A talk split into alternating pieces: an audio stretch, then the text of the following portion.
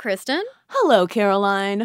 So, Kristen, as listeners may know, we are on our winter break right now. You know, even podcasters need their holiday downtime. But in the meantime, we have some special holiday treats for your ears. Yes. Throughout the month of December, we're sharing a few of our favorite episodes that you might have missed. And for this week, we are revisiting an episode that, I mean, how do I say this?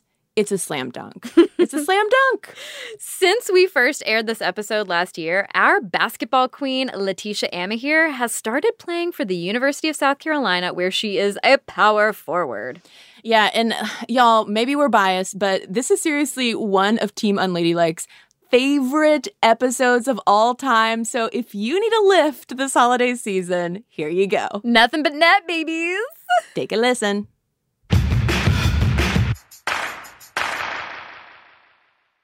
Gets it up to Leslie. What's she going to do? She dunked it! For the first time in WNBA history, someone has dunked in a game. It's Lisa Leslie with the dunk.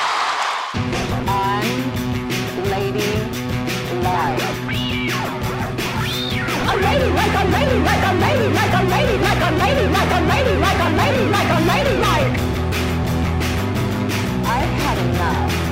Hello and welcome to Unladylike, where we find out what happens when women break the rules. I'm Caroline. And I'm Kristen. And what y'all just heard was 6'5" Lisa Leslie making the first ever dunk in WNBA history in 2002. Amazing. And Kristen, you and I are not like the biggest basketball fans, but we are fascinated by the dunk and its kind of witchy power over the women's game, even though you rarely see dunking in the WNBA. Yeah, because listeners, did you know that in more than 20 years, just 6 WNBA players, including Lisa Leslie, have dunked during regulation games and have made fewer than 20 dunks between them? Like, meanwhile, Michael Jordan dunked 21 times in his last season alone. And because everybody wants to be like Mike, the dunk has come to symbolize men's supposed superiority in the sport. It's the wow factor that sports bros and WNBA haters pretty much always point to as proof that the women's game simply does not deserve all the fans, fame, and fortune that the guys get. So what the dunk, Caroline? I mean, is it time for women to just start bringing the slams? Would that win the WNBA the credit deserves? I don't know that it's so simple. Because to dunk or not to dunk just raises more questions, right? Like how and why we size up men's versus women's basketball and whether dunks really are the end-all be-all of excellence. Like, is dunking really the missing wow factor for women, or are we just getting hung up on the jam? Well, fortunately, we're talking to two dunking superstars to help us sort through all of this. First up, we'll hear from former WNBA player, Olympic gold medalist, no big deal, and current college coach who put the women's game on the map in 0.7 seconds. Then we're off to Canada? Yes, Canada. To meet one of women's basketball's most promising up-and-comers who's been dunking like nobody's business since middle school.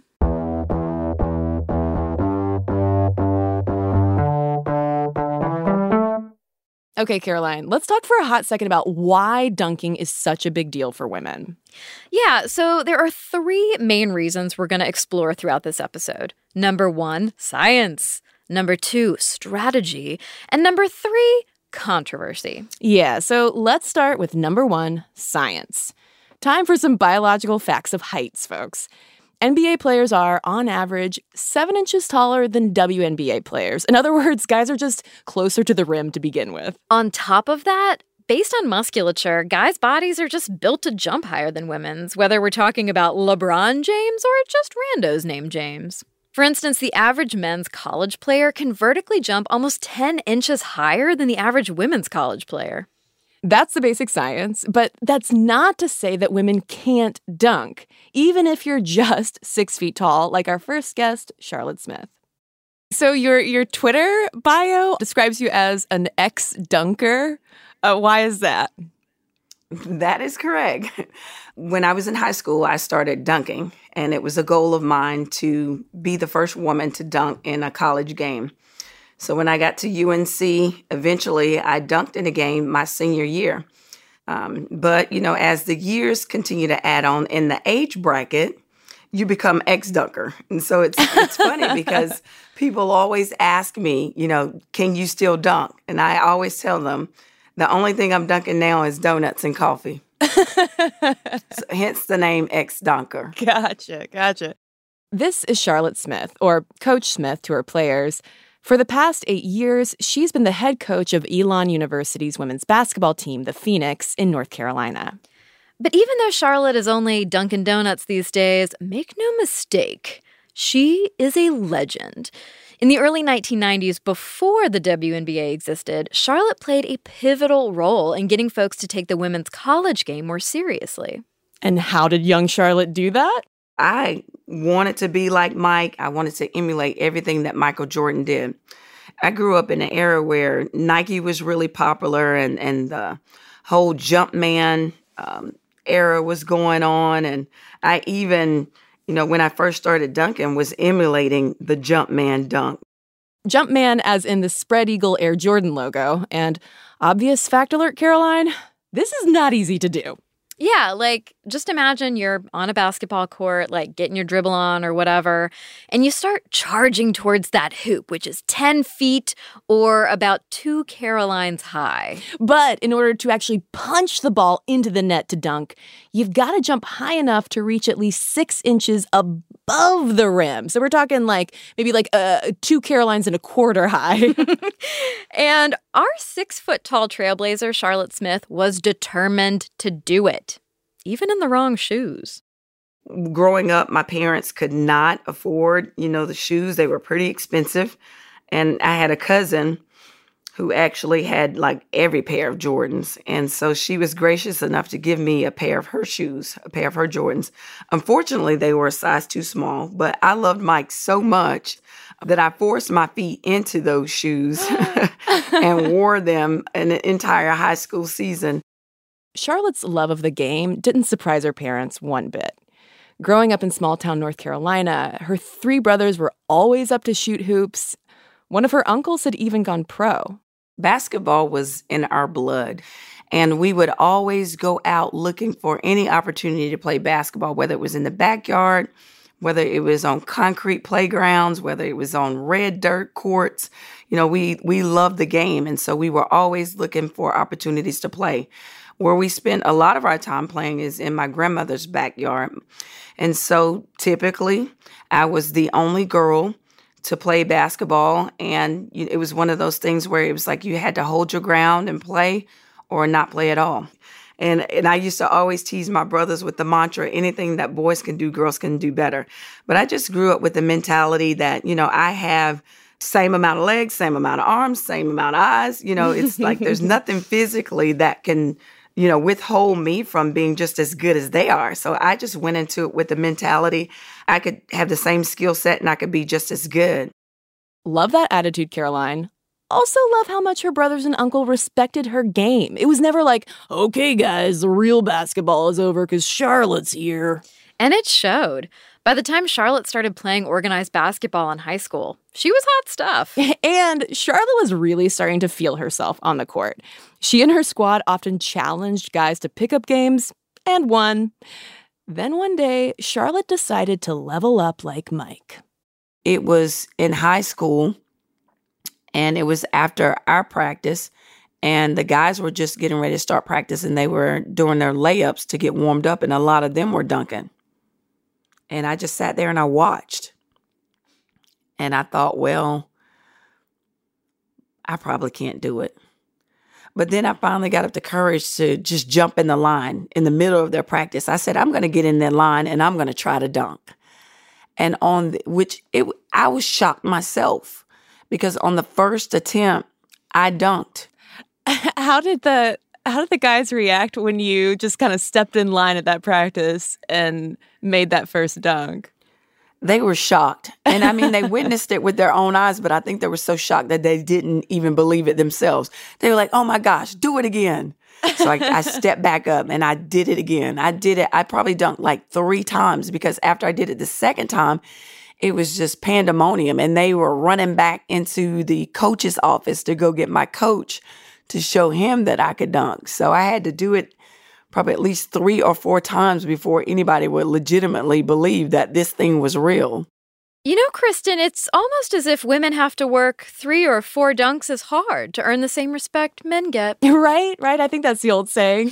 But we should note that not long before Charlotte's generation hit the court, it was not easy for girls to play organized basketball at all. Before Title IX came along in 1972, for instance, many women's varsity teams would just have to practice around the men's team schedule. Or for away games, guys would get charter buses, while girls' teams had to pay their own way with things like bake sales. So, in 1991, when Charlotte landed a scholarship to play college ball for the UNC Tar Heels, the team was nowhere close to being a national powerhouse like they are today. But all that started to change once Charlotte hit the court in her number 23 jersey, the same number her mom sported when she played ball back in her day. And, of course, my favorite 23 was Michael Jordan.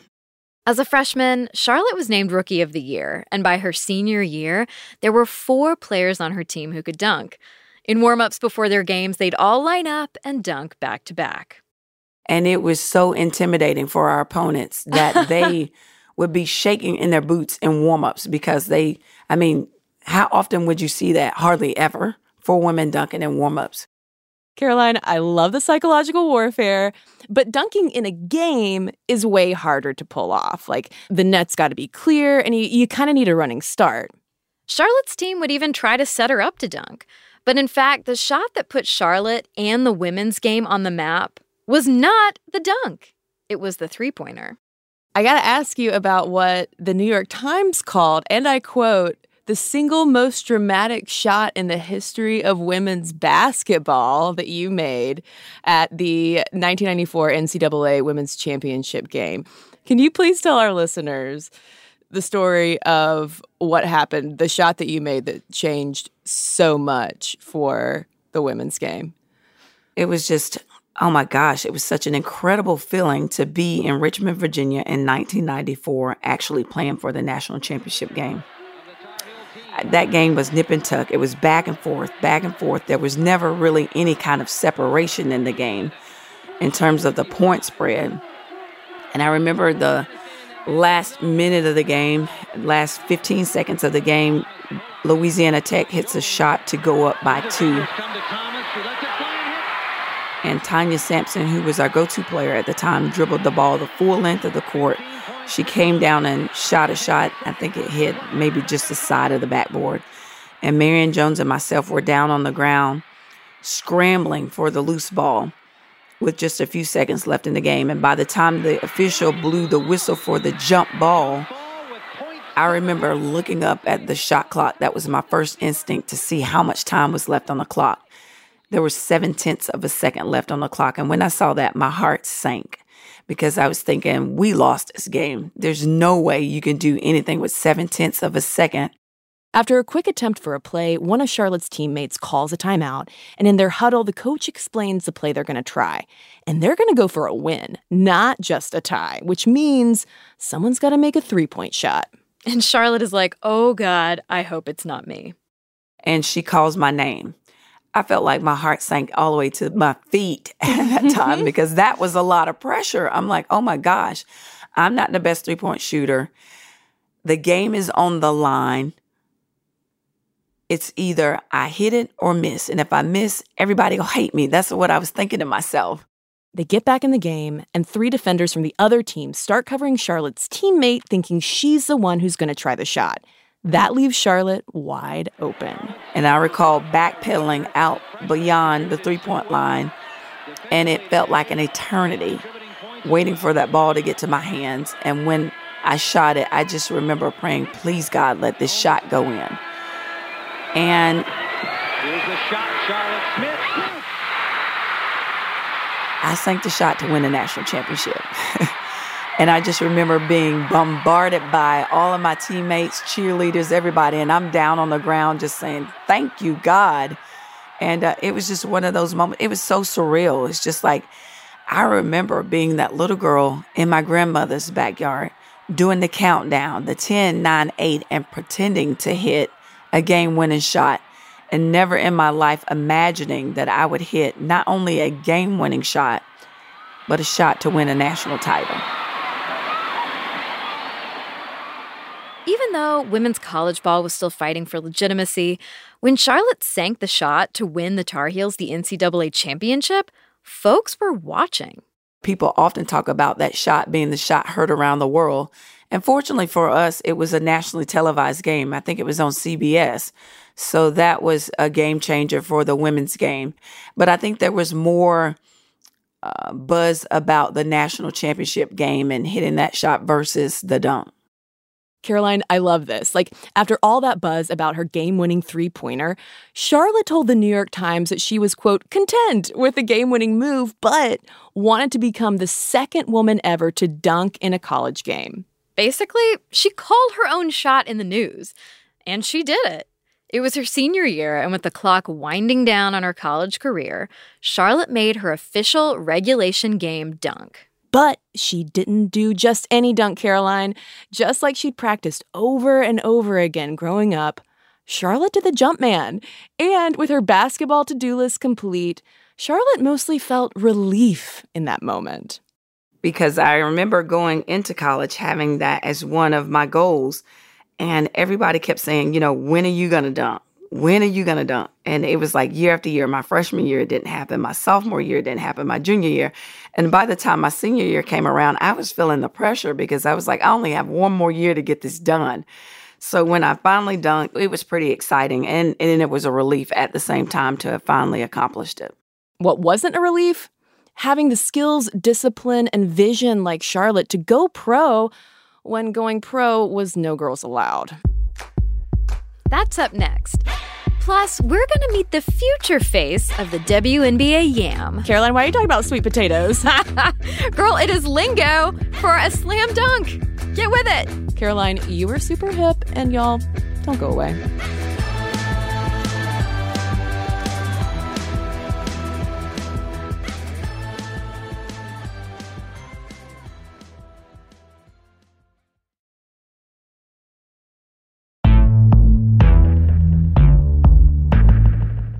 We're back with Charlotte Smith, ex-dunker and current head coach of women's basketball at Elon University. When we left off, Charlotte's game was heating up just in time to graduate, which was pretty much the end of the road for talented female players like her. Well, it was pretty much you played on the collegiate level, and then if you wanted to pursue professional opportunities, you were going to have to go overseas. And it takes me back to, like, my high school yearbook. And I remember writing in my book that I was going to play in the NBA. That was like, I just truly believed that if there were no professional opportunities, that I was going to play in the NBA. Yeah, Charlotte's initial dream was to play in the NBA because the WNBA didn't exist yet. In fact, in 1977, the New Orleans Jazz did draft 6'3" Lucy Harris Stewart, who just assumed it was a joke. Still, the NBA did not come knocking for Charlotte. Yeah, and in the 80s, there had also been a number of failed attempts at establishing a women's pro league. So for Charlotte, the dream of pro ball still felt within reach, just not in America, where even today, 2/3 of WNBA players still have to play overseas during the offseason to make ends meet. I was shocked to see that there was so much talent overseas and just thinking to myself, we have all of this talent here in the States, but yet we have to travel thousands of miles to display that talent. Charlotte was recruited by an Italian team, and she was grateful for the chance to keep playing, but it was still a bummer to have to travel so far away from home just to stay on the court. I was one of those ones that had a calendar on my wall and put in an X on every day, just waiting for the opportunity to get back home. In 1996, Charlotte did get back home to play for the U.S. women's team in the Atlanta Summer Olympics. This had been another goal of hers, and spoiler, y'all, she achieved it. With an undefeated record, the U.S. women's team took the gold. After that electrifying Olympic win, excitement about women's basketball in the U.S. was at an all-time high. Endorsements came rolling in, ticket sales were through the roof, and after 5 failed attempts to establish a lasting women's league in the U.S., the WNBA was born. And it didn't take long for Charlotte to be drafted. She played from 1999 to 2006. But listen, once there was a professional women's league, the pressure was on to prove they had game. So what could possibly prove that? The dunk, of course. And in 1997, during the WNBA's inaugural season, Lisa Leslie attempted to jam it. And she missed. Yeah, and of course, sports commentators and fans alike dragged her for it. In fact, it would take another 5 years for Leslie to make that first WNBA dunk we heard at the top of this episode. But what's even wilder to me, Caroline, is that no other players in the league even attempted to dunk in the meantime. Well, that brings us to the second big reason we rarely see women dunking. You know, we have talked about the fact that women's bodies aren't as dunk-equipped as men's. And the number two reason was strategy. Girls usually aren't coached to dunk. But why deprive us fans of lady dunks? Like, why is that a strategy? Dunking is a physically risky move. You know, if you don't nail it, you could really hurt yourself. So you have coaches who don't think it's worth the chance of injury and passing up an easier two-pointer. Caroline, I also wonder if gender factors into this coaching dynamic, too. Like, this is totally an armchair theory, but around 60% of women's college teams have male coaches. And I can't help but wonder if maybe they're also underestimating women's dunking potential. I mean, just think about Charlotte. Like, she had to teach herself to dunk. But as a coach, Charlotte thinks regardless of how you're built, if you want to dunk, the first thing it takes is just practice, practice, and more practice.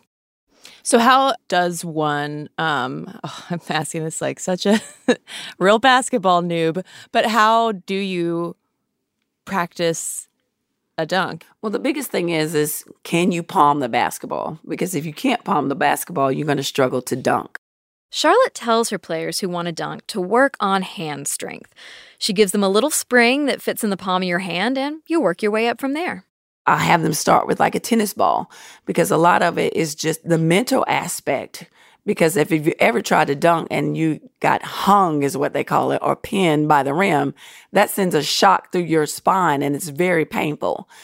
So the first thing is practicing with the tennis ball. Then the next thing is moving up to the volleyball and building that mental confidence that you can dunk with either one of those balls. And along with that mental confidence, some role modeling doesn't hurt either. You never know what you can accomplish until you have the courage to step out in the face of fear and say, I too can do this. I'm excited for the day where it will become something that's the norm for females. And I think we've gotten to a point to where it's not as shocking. You know, when you have the likes of Candace Parker, Brittany Griner. So I'm just grateful to have had that type of influence and that profound impact on women to where we feel like, you know, we too can dunk. That see it to be it trickle-down effect, it's part of a generational shift with more and younger girls coaching themselves to dunk, including our next guest. Why don't you think girls are taught to dunk?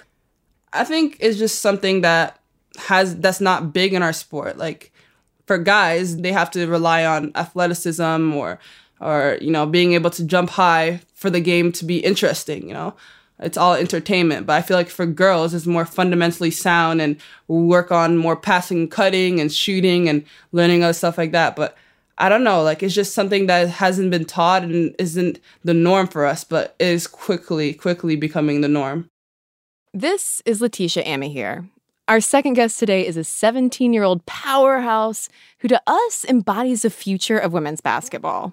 In 2017, at just 15 years old, Laeticia dunked during a tournament, making her the first girl in Canadian history to dunk during a regulation game. And the crowd went wild. The video went viral, and pretty soon, Laeticia was all over the news. So we figured, who better than Laeticia to talk to about whether dunking really is that missing wow factor for the women's game, or, again, are we just getting hung up on the jam?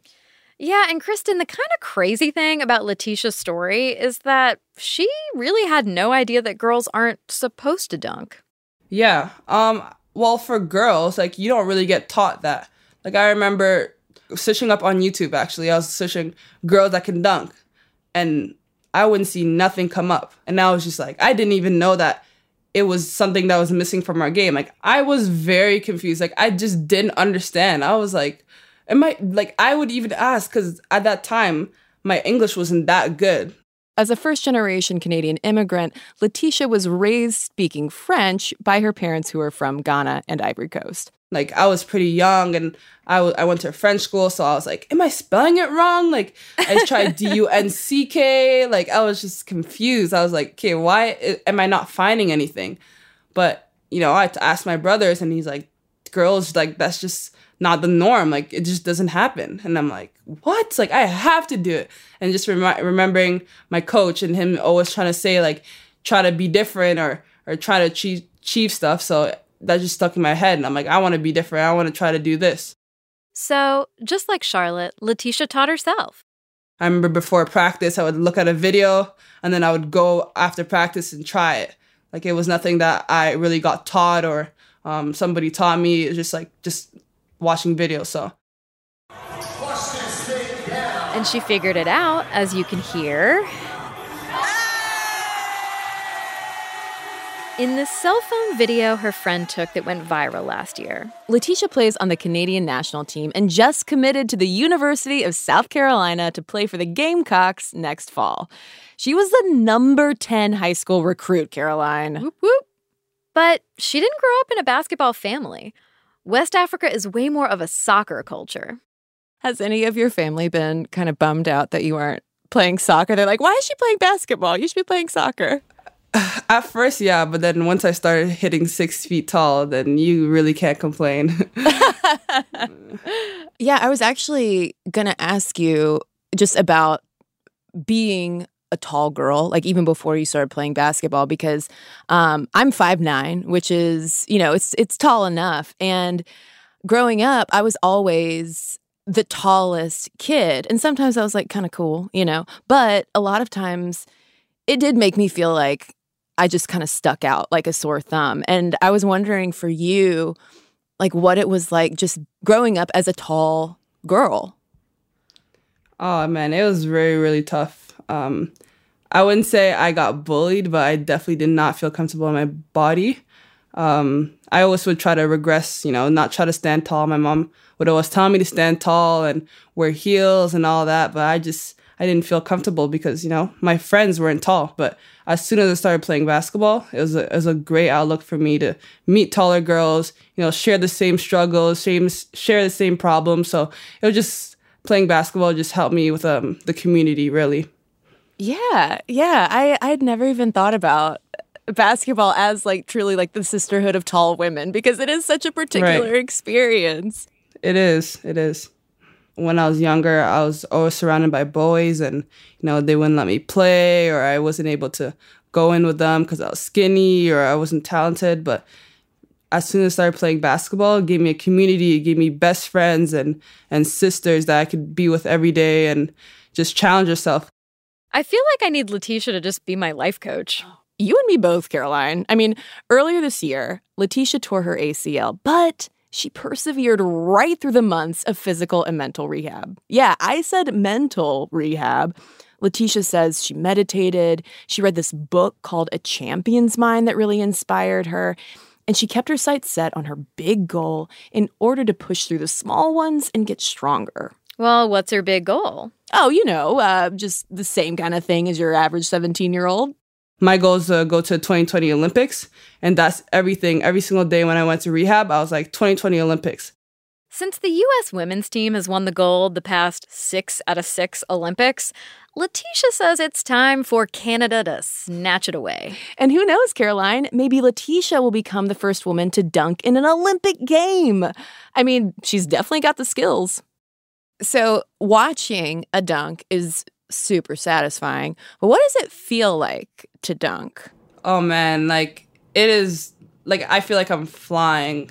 It just feels so good. Like not even being able to jump, but being able to punch the ball into the rim. I think that's the most like exciting part when you hear the rim shackle or feel the vibration of the rim. It's a really great feeling.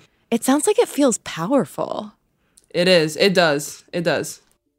so powerful. But Caroline, is it powerful enough to earn women's basketball the street credit it deserves?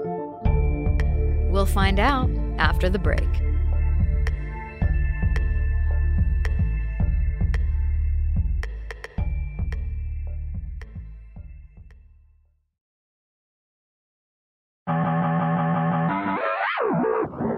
We're back with Laeticia Amihere, the 17-year-old slam dunk superstar. So Charlotte talked about this idea a little earlier, but Laeticia really hit on it too, that another reason that girls aren't dunking is because they've got a steeper mental hurdle to get over to try it. It goes back again to the norm. Like, you know, it's something that people don't do, and it's just like, okay, well, if I miss, then, like, it would be easier for me to do a layup, and that's guaranteed that goes in. But if I miss this, like, it'll look bad and all that. But once you get away from that and you're thinking, okay, well, what if I do make it, right? So once you start making them, people are going to look at it and be like, okay, well, I won't be afraid to do it. Because I feel like a lot of girls can dunk. A lot of girls are capable to dunk in games. But since a lot of people are not doing it, they're scared, they just don't want to try. But now people are starting to try. People are starting to implement that a little bit in the game. Laeticia's right. Lots more girls are dunking today, whether they're 17-year-olds like her or pros like Brittany Griner, who was the first player to dunk in more than one WNBA game. So why wouldn't more girls just push through the fear and dunk it? Well, that brings us to reason number 3 for why women don't dunk, even if you've got, number 1, the build, and number 2, the strategy and practice, you've still got to contend with number 3, controversy, which is usually shorthand for some sexist nonsense. Right. This whole thing is like a double-edged dunk, right? If you don't do it, then the game is inferior to men's. But when you do dunk, folks are usually lined up to nitpick it, like, oh, well, she just, like, tipped it in like an amateur. Just take it from Laeticia. Oh, yeah. Under my videos, there's hundreds of people commentate, go back to the kitchen, or this is not even a real dunk, travel, double dribble, like just like random stuff, anything that comes to mind. But at the end of the day, you asked for it and we brought it, we delivered. So you really cannot be complaining. Like, you can't say that we are not dunking, and then once you start dunking, then you say it's not real. Then what else do you want? Get ready for an ironic twist. Dunks have become a hallmark of the men's game, yeah, but they have always been controversial and often used to delegitimize up-and-comers' games. Like in 1935, for instance, Country Gentleman magazine, which I know you subscribe to, Caroline, yes. They published an article titled, "Dunking Isn't Basketball." Yeah, the move was considered beneath the sport, which wasn't a tall man's game back then. For one thing, the net was arbitrarily hung at 10 feet, and in 1940, the average player was just 5'10". But as taller dudes, often called freaks and glandular goons in the papers, once these tall guys came along, they could not only dunk, but also bat down shots from opposing players, and basketball purists were pissed. In fact, from the 1930s through the 1980s, there's been a whole recurring debate as to whether men's basketball should just raise the rim from 10 to 12 feet to make it harder for the so-called freaks and geeks. I mean, glandular goons. Freaks and Glandular Goons, is that the name of that TV show? Yes. Then things really heated up in the 1960s when suddenly you get African-American breakout stars like Wilt Chamberlain, who for the first time had the size and skills to dominate the court and dunk like nobody's business. Then you have Kareem Abdul-Jabbar, who was so good at dunking that the NCAA decides to ban the dunk between 1967 and 1976. In the words of a racist college coach, the ban was meant to, quote, put a stop to the 6'2" brothers who could dazzle the crowd and embarrass much bigger white kids by dunking, which was a polite way of saying, hey, we can't let the black guys beat the white guys. So they banned the dunk, Caroline, because white masculinity so fragile. That's for sure. Once the NCAA reinstated the dunk, along came the three-pointer in 1986. No, really, it was described as the great equalizer to balance out all those dunk points. So take those shady attitudes towards dunking, and once women are in the game, add an extra dose of sexism on the top. Yeah, get this nonsense that happened to Charlotte's dunking predecessor, Georgeann Wells. She was a center at West Virginia when she made the first ever dunk in women's college ball in 1984. The crowd and Georgiann's teammates went so wild when it happened, the ref gave West Virginia a technical foul for getting too rowdy. Talk about some spoil sports. Right? But when it made the news, reporters hadn't captured any photo or video evidence. So when the word spread, a lot of folks just didn't believe it happened. Even though her West Virginia coach, Kitty Blakemore, best coach name ever, yes, had been training 6'7" Georgiann to dunk at practice. Cut to that fateful game where Georgiann makes the historic dunk. The rival team's coach, Bud Francis, felt Georgiann's dunk was such an embarrassment, he hid the footage. Coach Kitty even asked him for it, and he refused. In fact, it wasn't until after Bud Francis died that his son stumbled on the tape. And 25 years later, Georgeann Wells finally got to watch the replay of her historic dunk. Not that that was her only regulation dunk. Like, despite all that initial haterade, Georgeann kept on dunking, including at the Basketball Hall of Fame ceremony the following year. But the nonsense hasn't stopped. I mean, take Charlotte Smith's dunking successor, Michelle Snow, who learned to dunk from Charlotte at basketball camp, by the way. I mean, Snow was the third woman to dunk in a college game, but she was crushed by the critical letters to the editor and shitty sports columns that people wrote about her. Among the sexist commentary, y'all are going to love this, her dunking was simply unladylike.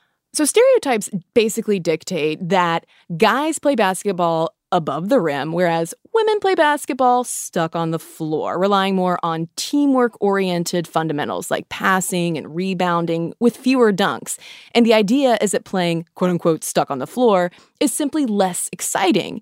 And those baked-in assumptions translate into so-called justification for fewer people tuning in, less media attention, less street cred, and, of course, less money. But let's be real. I mean, dunks are exciting. They definitely do get people fired up. And in women's games, maybe especially because they're so unexpected. So do you remember the first time that you dunked with people who were watching and, like, how they reacted? Yeah, I mean, for me, like, I would, even before I was able to dunk, I would always, like, try to touch the rim. And even then, like, people were flabbergasted. Like, people would scream and jump, like, just me trying to touch the rim. So when I started trying with the ball, like, even when I would get up and I would miss, people would go crazy. Like, they would be so excited. So I'm like, I have to be able to put it in, because if they get excited by these little things, like, I have to be able to put it in. So when I did, it wasn't the greatest dunks. Like, I didn't punch it in. Like, it was a squeeze, but people went insane. Like, I remember just doing it after practices. After that, like, I'm like, okay, I can't stop. Like, this is too entertaining. So I just kept on doing it.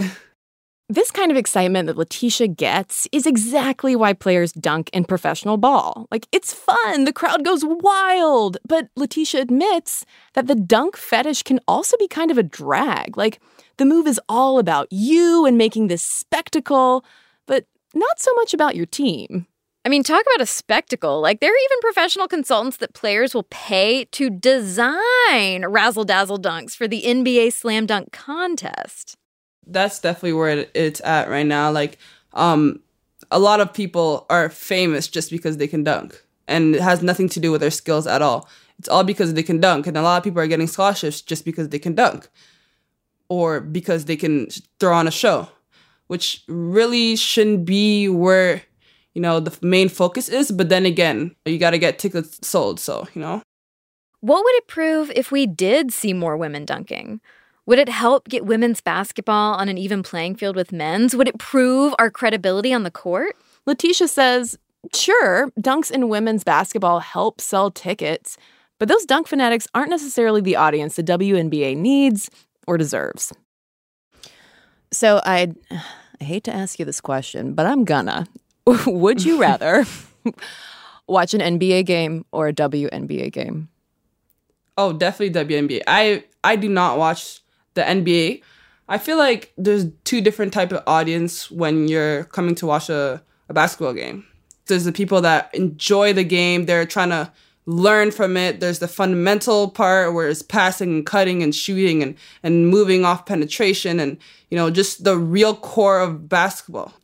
Then there's other people that are just there to watch the dunks and to scream and to, you know, just have a good time. So, yes, I would say the NBA fulfills both of the audience a little bit better, just in terms of the athleticism and that they're showcasing. But if you're a real basketball fan and you're eager to learn and see the real game at its core, I think WNBA presents that a lot better. So I definitely go with WNBA any day of the week. Caroline, I think Laeticia makes a good point, and I honestly wish every basketball fan could hear this. But I also wanted to get Coach Smith's take on all this because, you know, she's played in the WNBA.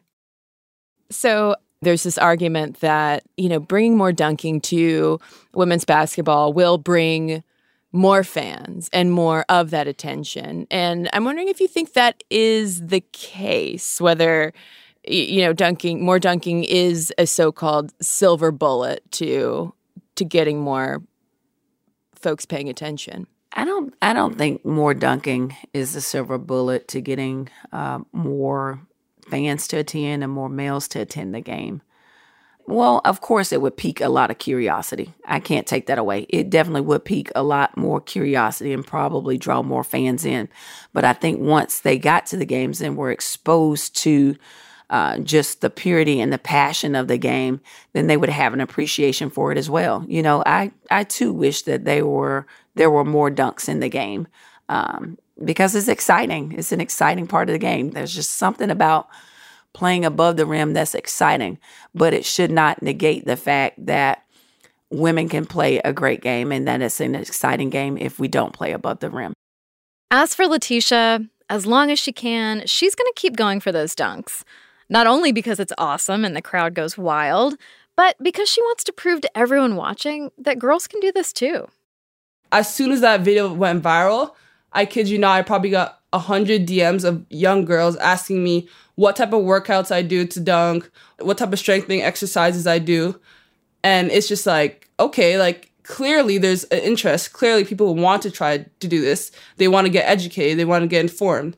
And even after that, like, I saw like a bunch of girls like trying to dunk. I saw a lot of girls putting it in games, and it's like, okay, now the culture is starting to change. A lot of people are starting to, you know, realize that we can do it too and try to bring it back into our culture.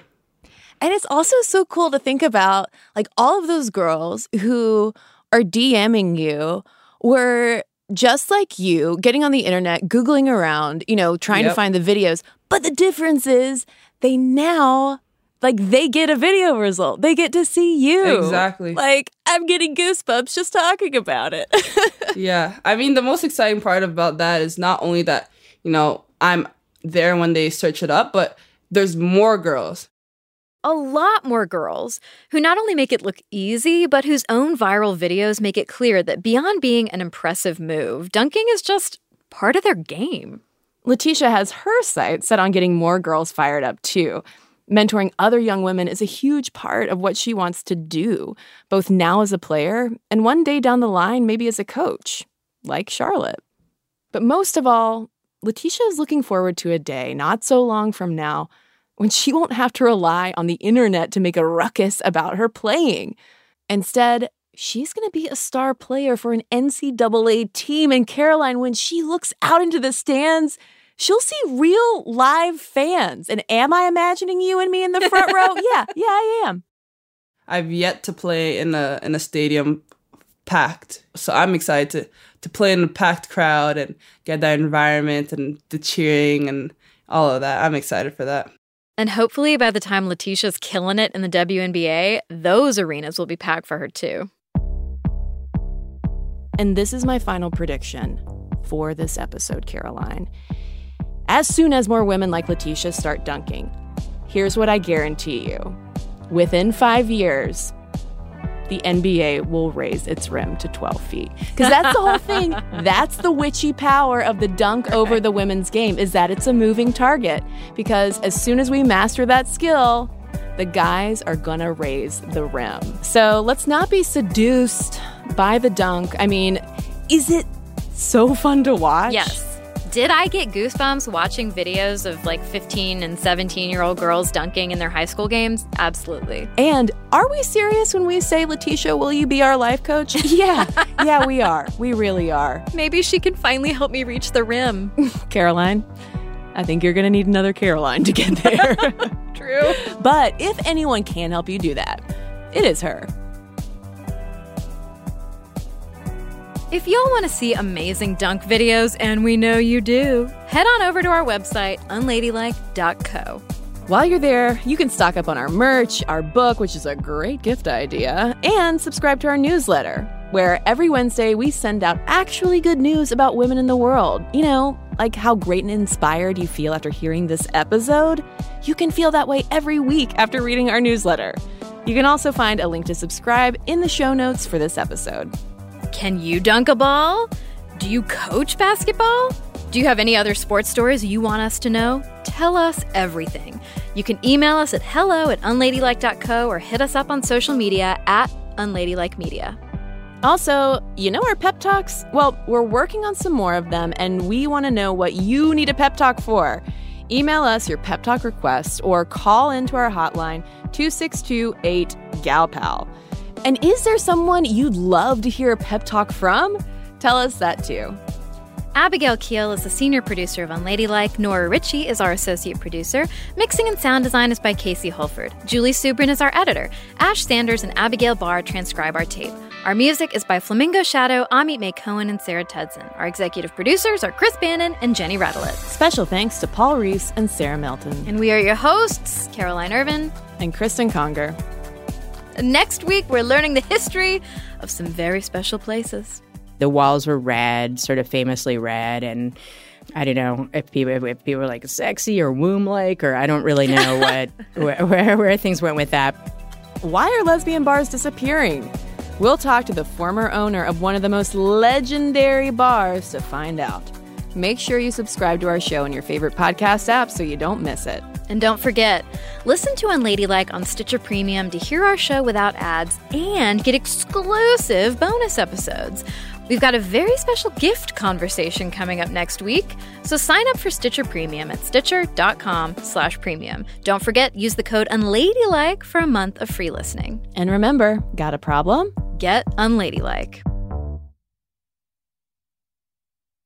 But I also wanted to ask Coach Smith for her take on all of this since, you know, she's played in the WNBA, that little badass. Can't call her that. Oh, God, I called Coach Smith a little badass. So. Stitcher.